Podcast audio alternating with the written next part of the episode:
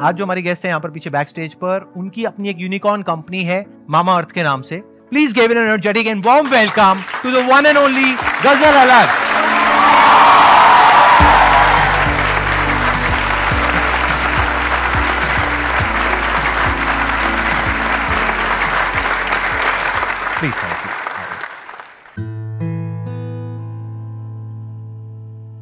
इस सेशन को हम दो पार्ट में डिवाइड करेंगे। पहले पार्ट में मैं इनसे समझने की कोशिश करूँगा कि इन्होंने क्या किया किस तरीके से किया इनसे कुछ क्वेश्चंस पूछूँगा। उसके बाद में जो हमारे पास में सेकंड हाफ़ होगा तो उसमें आप लोगों के माइंड में जो भी क्वेश्चंस होंगे वो आप इनसे पूछ सकते हैं। आप थोड़ा सा बताएँगे अपनी जर्नी के बारे में कि आपने कैसे शुरू किया? मामा अर्थ एक्चुअली शुरू हुआ था जब मैंने अपने फ़र्स्ट बेबी को यू नो जन्म दिया था। दिस इज़ 2014 एंड उस टाइम पे uh, मैं न्यूयॉर्क एक्चुअली उससे पहले न्यूयॉर्क रह के आई थी। मैं वहाँ पे आर्ट एजुकेशन ले रही थी। और उस समय वहाँ पे एक पूरी मूवमेंट चल रही थी, जहाँ ये बहुत बड़े एक ब्रांड के प्रोडक्ट्स जो हैं शेल्फ से उठाए जा रहे थे बिकॉज़ बोलने में आया था कि उनमें कैंसर कॉजिंग इंग्रेडिएंट्स होते हैं। तो आई थिंक वहाँ से एज ए न्यू मदर बहुत ज़्यादा डिस्कम्फर्ट शुरू हुआ कि यार इंडिया के बच्चे या मेरा बच्चा ये डिजर्व नहीं करता है। तो पहले शुरू किया बाहर से प्रोडक्ट्स मंगाना। बट वो बहुत एक्सपेंसिव था। मैं मिडिल क्लास फैमिली से आती हूँ। हम तो मतलब वो महीने का खर्चा लाइन बाय लाइन ऐसे होना चाहिए। एट्टी परसेंट जो है सेविंग होनी चाहिए। ट्वेंटी परसेंट में खर्चा चलाना है। उस यू you नो know, वो माइंडसेट से आए थे। तो वहाँ पे वो बाहर से प्रोडक्ट्स मंगाना जो है बैठ नहीं रहा था। तो वहाँ पे पहले तो बहुत क्रिप किया। मतलब जैसे एक वाइफ अपने पति के पास जाके बोलती है कोई कुछ कर क्यों नहीं रहा है? इंडिया में ये प्रॉब्लम है सॉल्व क्यों नहीं कर रहा है? और वहाँ से शुरुआत हुई थी मामा अर्थ की। दिसंबर 2016 में हमने ब्रांड लॉन्च किया था छह बेबी केयर प्रोडक्ट्स के साथ। और उस टाइम हमारा विजन था कि ये ब्रांड सिर्फ़ बेबीज के लिए है। उतना ही रहेगा। कैटेगरी भी छोटी थी बट हमें उस टाइम लगता था सौ करोड़ का ब्रांड बना लिया। मतलब we would have killed it right ये तो ये भी बहुत अच्छा कर लेंगे हम। उससे ज़्यादा तो एस्पिरेशन क्या हो सकती है? बट जैसे जैसे क्योंकि हम कंज्यूमर्स की बात सुन रहे थे, उन्होंने ही हमें बोला कि सिर्फ़ बेबी क्यों? मम्मियों को भी तो चाहिए ये वाले प्रोडक्ट्स बेबीज हम्म। जो है मदर्स के इतने क्लोज रहते हैं तो वहाँ से मदर्स के लिए प्रोडक्ट बनाने शुरू किए। फिर फादर्स डे पे कैंपेन उठाया किसी ने कि मामा अर्थ मामा अर्थ क्यों है? ये पापा अर्थ क्यों नहीं है? पापा उन्हें क्या खराब किया है भाई? पापा भी उतना ही प्यार करते हैं बच्चे से। Right. तो फिर उस तरीके से जो है हमारी कंपनी एक बेबी केयर कंपनी से एक ब्यूटी पर्सनल केयर कंपनी बनी और अब हमारे पास 300 प्रोडक्ट्स हैं across baby category skin body hair face exhaustive list और बड़ी रिसेंटली हमने जो है कलर केयर में भी एंट्री ली है। एंड सबसे इंपॉर्टेंट बात, जब हमने स्टार्ट किया था, हम एशिया के ओनली मेड से सर्टिफाइड ब्रांड थे। तो हमने सिर्फ़ इस चीज़ पे नहीं रिलाई किया कि हम कह रहे हैं, अच्छे तो आप विश्वास कीजिए। हमने बोला कंज्यूमर सिर्फ़ तभी विश्वास करेगा अगर कोई तीसरा बंदा बोलेगा कि यार हमने टेस्ट किया, ये सही है, ये सेफ़ है। तो हमने नॉट फॉर प्रॉफिट ऑर्गेनाइजेशन है मेड सेफ़ उनके साथ टाई अप करके वो एक एक प्रोडक्ट में एक एक इंग्रेडिएंट जो आप डाल रहे हैं किस परसेंटेज में डाल रहे हैं आपका फॉर्मूला किस वेसल में स्टोर हो रहा है इसको जब आप पैकेजिंग कर रहे हैं तो कैसे लाइन में पैकेजिंग कर रहे हैं जो आप पैकेजिंग यूज़ कर रहे हैं वो रिसाइकलेबल है या नहीं? सिर्फ़ स्किन के लिए नहीं इन्वायरमेंट के लिए भी सेफ़ होना चाहिए आपका पूरा प्रोसेस तो वो सब के साथ जो है हमने मामार्ट लॉन्च और ये कहाँ की कंपनी है? ये मेड सेफ़ जो आप बता रहे हैं कहाँ की ऑर्गेनाइजेशन है ये? ये जो है ऑस्ट्रेलिया बेस्ड ऑर्गेनाइजेशन है। हमने स्टार्ट यूएस वाली के साथ किया था बट जैसे जैसे स्केल करते रहे तो हमने ऑस्ट्रेलिया मेड सेफ़ को भी अपने साथ बांट लिया था। Big round of applause for whatever she has done at present कितने एम्प्लॉइज आपकी पूरी ऑर्गेनाइजेशन में काम कर रहे हैं और अ फुल टाइम बेसिस हमारे ऑफ़िस में कुछ साढ़े चार सौ लोग काम करते हैं और अगर मैं ऑफलाइन टीम भी मिला लूँ warehouse team offline team तो वो 1500 से 2000 और लोग होंगे। And it's a D to C brand right it's a D to C जब हमने स्टार्ट किया था तो हमने जो है डायरेक्ट टू कंज्यूमर बेचना शुरू किया था मार्केट प्लेसेस से स्टार्ट किया था और छः महीने के बाद जो है हमने धीरे धीरे लर्न किया जैसे जैसे कंपनी बनाई उसमें शॉपिंग कार्ड डाला फिर अपनी वेबसाइट से बेचा। uh, तो पहले तीन साल हम ऑनलाइन फ़र्स्ट थे 95 परसेंट रेवेन्यू ऑनलाइन से ही आता था। बट uh, जैसे जैसे हम बड़े होते रहे और क्योंकि हम कंज्यूमर की बात सुनते हैं तो कंज्यूमर्स ने हमें बोलना शुरू किया कि हम आपको ऑफलाइन में भी देखना चाहते हैं क्योंकि आपके कुछ प्रोडक्ट्स हैं जो हम टच फील करके खरीदना चाहते हैं। तो फिर हमने ऑफलाइन एक्सपैंड करना शुरू किया। अब हम चालीस हज़ार प्लस दुकानों में अवेलेबल है। तो जब आपने शुरू किया था तो ये जो प्रोडक्ट मार्केट फिट होता है वो हाँ सबसे डिफ़िकल्ट होता है इनिशियली उसको फिगर आउट करना। तो उसमें आपको कितना टाइम लगा था? तो मैं बताती हूँ हमने दिसंबर में लॉन्च किया अमेजोन का लॉन्च पैड लॉन्च हुआ था। हम्म। पैसे तो नहीं इतने थे ज़्यादा मार्केटिंग वगैरह पे लगा रहे हैं तो हमने लॉन्च पैड के साथ ही अपना ब्रांड लॉन्च कर दिया। हमने बोला आप लॉन्च कर रहे हो हम आपके इवेंट में आएँगे अपने ब्रांड की बात करेंगे वहीं से हाँ। लॉन्च किया। तो आई थिंक पहली सेल तो उससे अगले दिन ही आ गई थी। तो पहली सेल आई थी लाइक सेलिब्रेटिंग उसके बाद एक एक दो दो सेल आती रही रोज के हिसाब से बट पंद्रह दिन बाद और मेरे को एग्जैक्टली exactly डेट भी याद है कुछ बीस दिसंबर को एक बड़ा ऑर्डर आया। वो बड़ा ऑर्डर था कि एक माँ अपने बच्चे की बर्थडे पार्टी कर रही थी और उसने बोला कि मुझे आपके प्रोडक्ट्स इतने पसंद हैं कि मैं रिटर्न गिफ्ट्स में मेरे जो है तीस हैम्पर्स जाने हैं मैं आपके प्रोडक्ट्स देना चाहती हूँ। और उस टाइम मतलब हम मैं घबरा गई थी कि ये ये ऑर्डर कैसे फुलफिल करेंगे हम? ये तो इतना बड़ा ऑर्डर इतना स्टॉक नहीं होता. यूजुअली जब हम शुरू बिल्कुल नहीं होता हाँ। राइट काफ़ी हाथ पैर ठंडे पड़ गए थे पर जब डिलीवर कर दिया ना ऑर्डर उसके बाद लगा कि यार now we are in business अब ये शुरुआत हो चुकी है अब इसके आगे स्केल ही करना है। फिर हमने प्रोसेसेस सेट करने शुरू किए। मैंने अपना पहला एम्प्लॉय जनवरी में हायर किया था। वो आज तक हमारे साथ काम कर रहा है। पहले छह महीने तो कस्टमर सर्विस पे भी मैं और वरुण ही बैठते थे। हमारे पास कोई कस्टमर सर्विस टीम नहीं थी। Varun is also my husband is also my cofounder उस वक्त आप डायरेक्टली आप ही अटेंड करते थे कॉल्स हाँ अपना नाम बदल करके नहीं? नहीं नाम बदल हाँ हाँ जी? यस हेलो अच्छा हाँ this is Mama Earth team right team ही तीन लोगों की थी तो क्या करेंगे ना? This is Mama Earth and हाँ। हाँ जी हम आपके फाउंडर से बात कर रहे हाँ। हैं। लाइक अच्छा give us a minute we'll get back and then Varun and I are looking at each other what to do what to do what to do Varun said that uh, मैं उठाता हूँ phone ठीक है बात है Uh, पाँच minute hello this is the founder speaking आपने अपने हस्बैंड के साथ में मिल करके इस काम को किया हाँ जी तो कॉन्फ्लिक्ट्स हुए या नहीं हुए, अगर हुए तो कितने हुए? देखिए, दिक्कतें तो हर जगह आती है। इसमें कोई मतलब मैं अपने हस्बैंड के साथ बहुत लड़ती हूँ, हमारे बहुत डिस्कनेक्ट होते हैं बट हमने बड़ा जल्दी ये समझ लिया था कि यार, अगर काम इकट्ठा करना है, पहले तो सबसे पहला बंदा जो मेरी टीम का पार्ट बना था, वो वरुण थे। आप समझिए कि जब आप बिज़नेस शुरू कर रहे हैं। पहले तो सारे ही आसपास काफ़ी डाउट कर रहे होते हैं कि यार क्या ज़रूरत है? इतनी अच्छी लाइफ जी रहे हो इतना कंफर्टेबल है बच्चा इतना यंग है ये सारा लाइफ ये अपना बच्चा आप रिस्क में क्यों डालना चाहते हो? तो पहले तो वो प्रेशर फाइट करना अपने आप में एक बैटल होती है। उसके बाद अपने हस्बैंड को कन्विंस करना कि आप भी अपनी फुल टाइम जॉब छोड़ के मेरे पास आ जाओ। तो he was from the marketing space like वो मार्केटिंग स्पेस तो मार्केटिंग का बेसिकली उन्होंने सोचा होगा प्रोडक्ट का पूरा आपने देखा होगा दस व्हाट आई हाँ जी राइट हाँ जी शुरुआत में बिल्कुल हम्म। ऐसे ही हुआ था। हम्म, तो बट जब आप अपने हस्बैंड या वाइफ को कन्विंस कर रहे होते हो ना तो आपके सामने वो शीशा रख देते हैं। हम्म, कि क्या बोल रहे हो क्या सोच रहे हो हम्म। पर्सनली प्रोफेशनली ये सोचा है ये चीज़ें। एंड वो कन्विंस अगर आपने कर लिया अपने फैमिली मेंबर को अगर आपने कन्विंस कर लिया ना कि आप भी ये छोड़ के मेरे पास आ जाओ तो फिर आप किसी भी इन्वेस्टर को कन्विंस कर सकते हो बिकॉज़ मुझे लगता है वो सबसे मुश्किल बात है। तो once he came on board फिर तो हम एक और एक ग्यारह हो गए थे। हम्म, फिर हमने जो है काफ़ी मैंने पूरा प्रोडक्ट आज तक मैं इनोवेशन खुद देखती हूँ तो हमारी कंपनी से जो भी प्रोडक्ट लॉन्च होता है वो पर्सनली फॉर्मूला से लेके पैकेजिंग से लेके टेक्सचर से लेके वो सारी चीज़ आज तक मेरे अंडर है।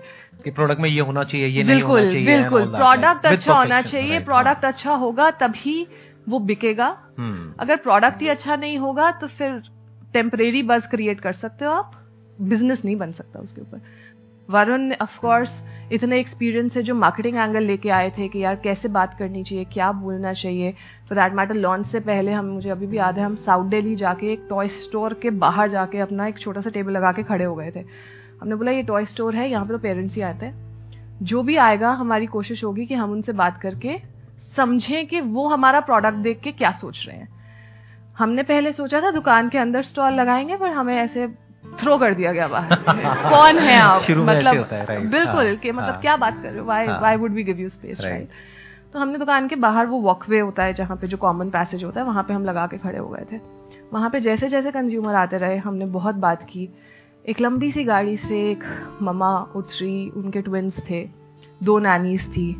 तो मुझे तो बड़ा स्ट्रॉन्ग कॉन्फिडेंस था। मैंने बोला ये पक्का प्रोडक्ट समझेंगी ये प्रोपोजिशन भी समझेंगी इनसे बात करते हैं। तो जैसे जैसे मैंने उनसे बात करना शुरू किया उन्होंने बड़े अच्छे से क्रीम लगाई देखी बहुत अच्छी है मॉइस्चराइजेशन बहुत अच्छा है सारा कुछ करने के बाद उन्होंने बॉटल पे देखा कहते इस पे इस पे लिखा है कि सल्फेट फ्री है।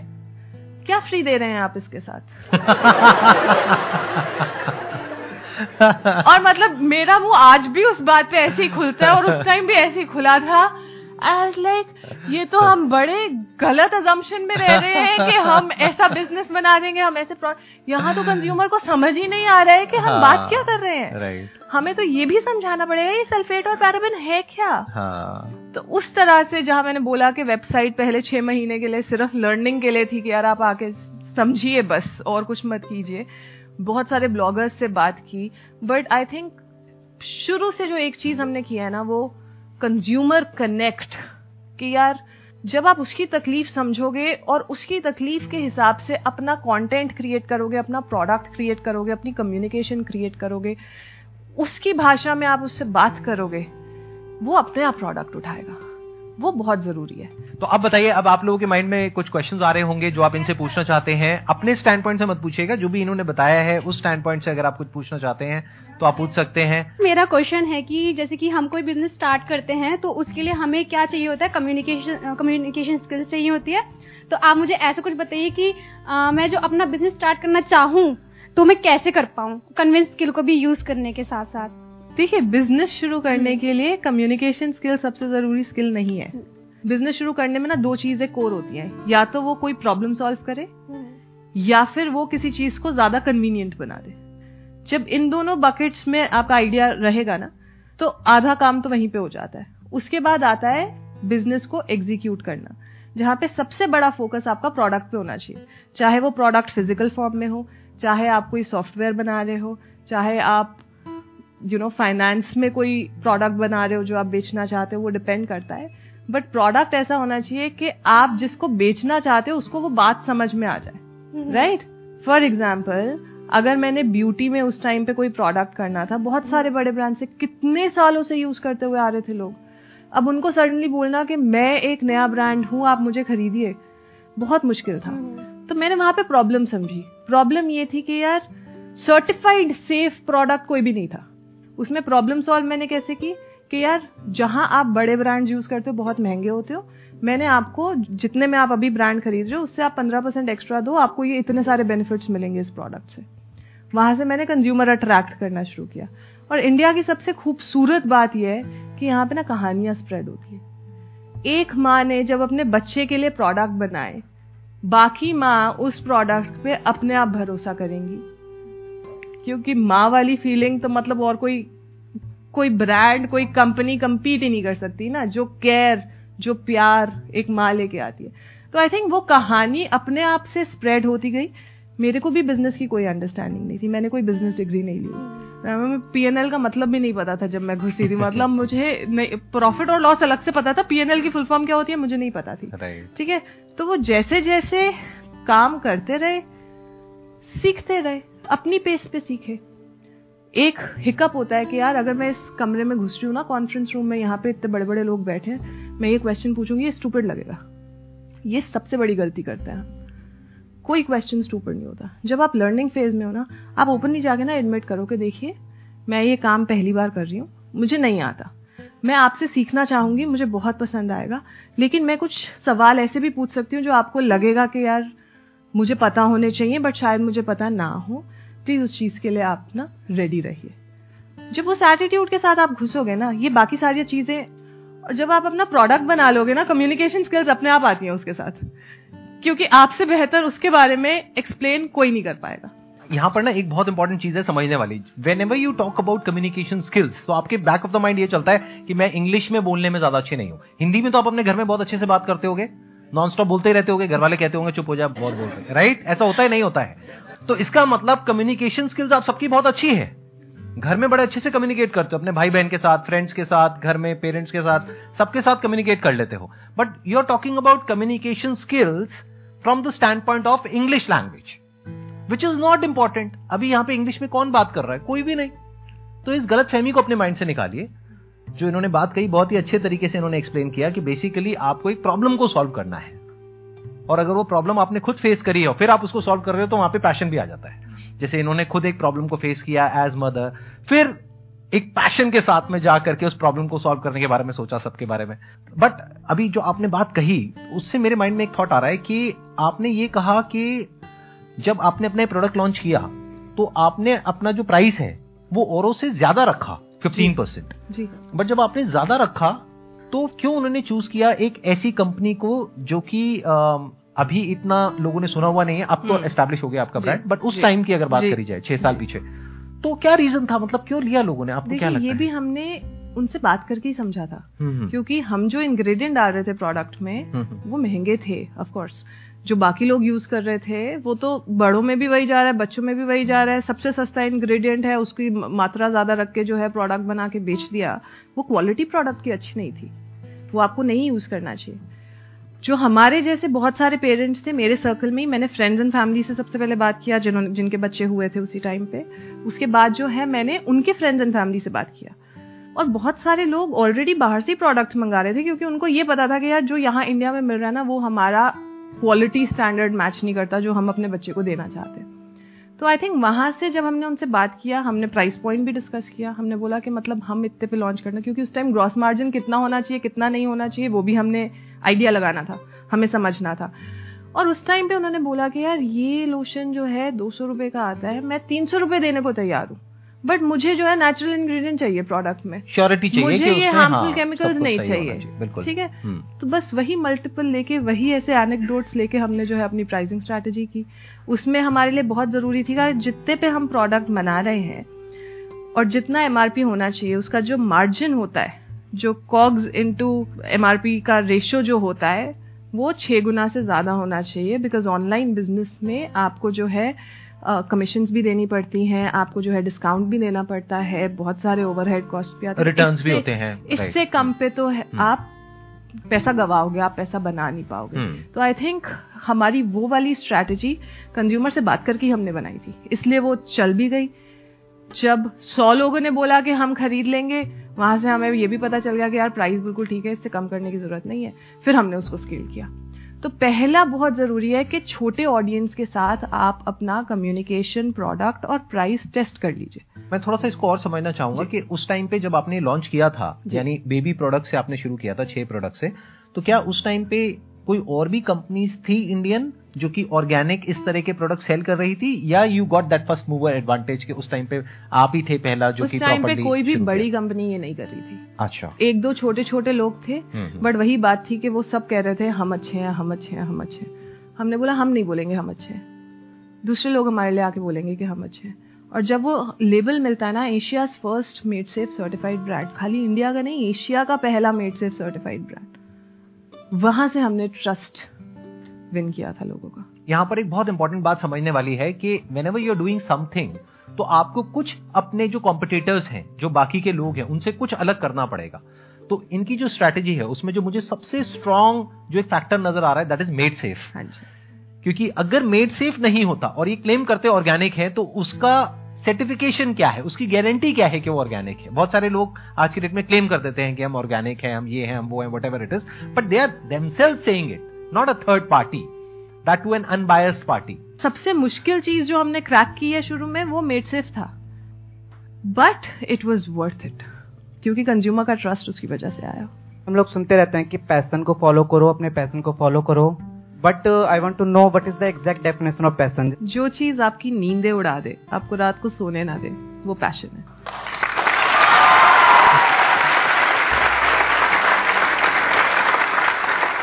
इन्होंने कहा कि पैशन वो होता है जो कि आपकी नींद उड़ा दे। बिल्कुल सही।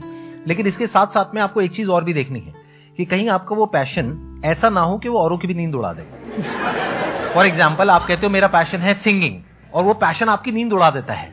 लेकिन पड़ोसियों की भी नींद उड़ा देता है और वो पुलिस को फ़ोन कर देते हैं। राइट तो गड़बड़ हो जाएगी। You are getting where I am coming from important चीज़ यहाँ पर क्या समझने वाली है? आप लोग कहाँ पे मिक्सअप करते हो, कहाँ पे गड़बड़ करते हो? बार बार जब आप पैशन की बातें करते हो तो आप ये नहीं समझ पाते कि पैशन और प्रोफेशन दो अलग अलग चीज़ें होती है। एक है आपका पैशन वो कुछ भी हो सकता है। वो क्या है, वो बताना बड़ा आसान है। क्या है ऐसा जो रात को आपकी नींदे उड़ा देता है? बताओ, क्या करते हो पूरी रात? मत बताओ। हाँ आगे बढ़ते हैं।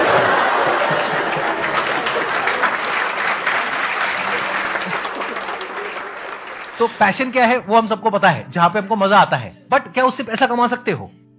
सो पैशन और प्रोफेशन दो अलग अलग चीज़ें हैं। आपको क्या करना है? अगर अपने पैशन को प्रोफेशन बनाना चाहते हो तो आपको यह देखना है कि किस तरीके से वो कनेक्ट होता है किसी प्रॉब्लम से। वो प्रॉब्लम जो किसी और की हो, आपकी ना हो। आपकी प्रॉब्लम क्या है? आपको अपने पैशन को प्रोफेशन बनाना है, वहाँ से पैसा कमाना है। ये आपकी प्रॉब्लम है। इससे आपके साथ वाले को कोई फ़र्क नहीं पड़ता। पड़ता है आप लोगों को कोई फ़र्क पड़ता है? नहीं ना? आपको किससे फ़र्क पड़ता है? कि आपकी लाइफ की कोई प्रॉब्लम है, वो सॉल्व होनी चाहिए। अगर वो कनेक्ट होता है इनके पैशन से, फिर आपको वहाँ पे एफर्ट लगाना पड़ेगा। इसको प्रोडक्ट मार्केट फिट बोलते हैं। कि आपने एक प्रोडक्ट डेवलप किया बेस्ड अपॉन कि आपको लगता है कि मेरे अंदर ये स्किल है, या ये बर्निंग डिज़ायर है, या ये डिज़ायर है, ये करने का। जैसे इनके केस में अगर देखा जाए तो इनका पैशन क्या था, उस टाइम पे जब इन्होंने कंपनी शुरू करी कि मेरे को अपने बच्चे के लिए कुछ ऐसे प्रोडक्ट्स चाहिए जो कि बिल्कुल सेफ़ हो। वहाँ से इनको एनर्जी मिली इस काम को शुरू करने की। फिर उसके बाद में बहुत सारे चैलेंजेस आए। अभी तो अगर ये बैठ करके बताएँगी ना कि कितने चैलेंजेस आए तो you can't even think in the wildest of your dreams कि कितने चैलेंजेस आए होंगे। अगर इनकी अकेले की ये प्रॉब्लम होती और इनका पैशन होता और ये सॉल्व भी कर लेती तो वहाँ से एक बिज़नेस खड़ा नहीं होता, पैसा नहीं आता। बट ये इनकी अकेले की प्रॉब्लम नहीं थी, ये और सब मदर्स की प्रॉब्लम थी। पूरी दुनिया की प्रॉब्लम थी। तो जब इनका पैशन एक बड़ी प्रॉब्लम से कनेक्ट हो गया। तो एक बड़ी बिज़नेस अपॉर्चुनिटी वहाँ पर क्रिएट हो गई। You got the answer please have a seat बैठ हमारा क्वेश्चन ये है कि सर हमारा माइंडसेट जॉब में भी होता है, सर बिज़नेस में भी होता है।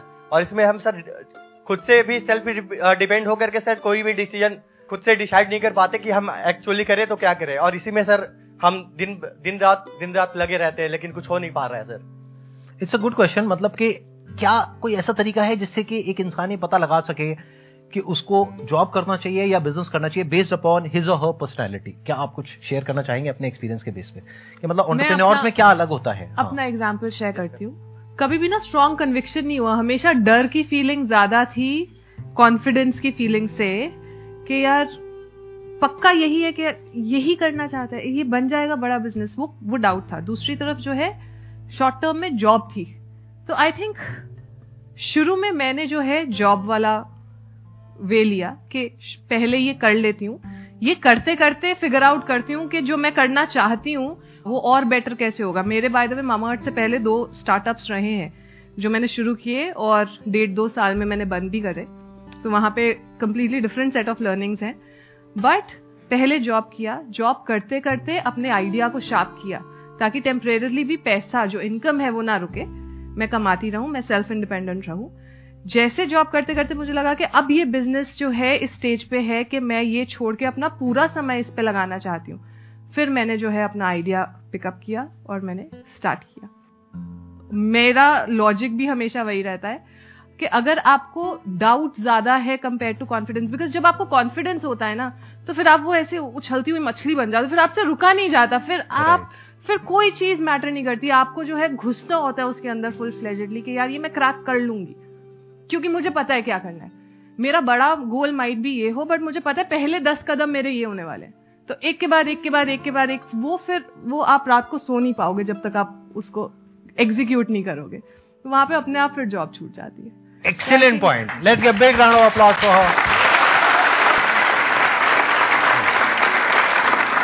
Thank you so much, Ghazal, for coming. And Thank it was a pleasure me. meeting you and pleasure talking to you.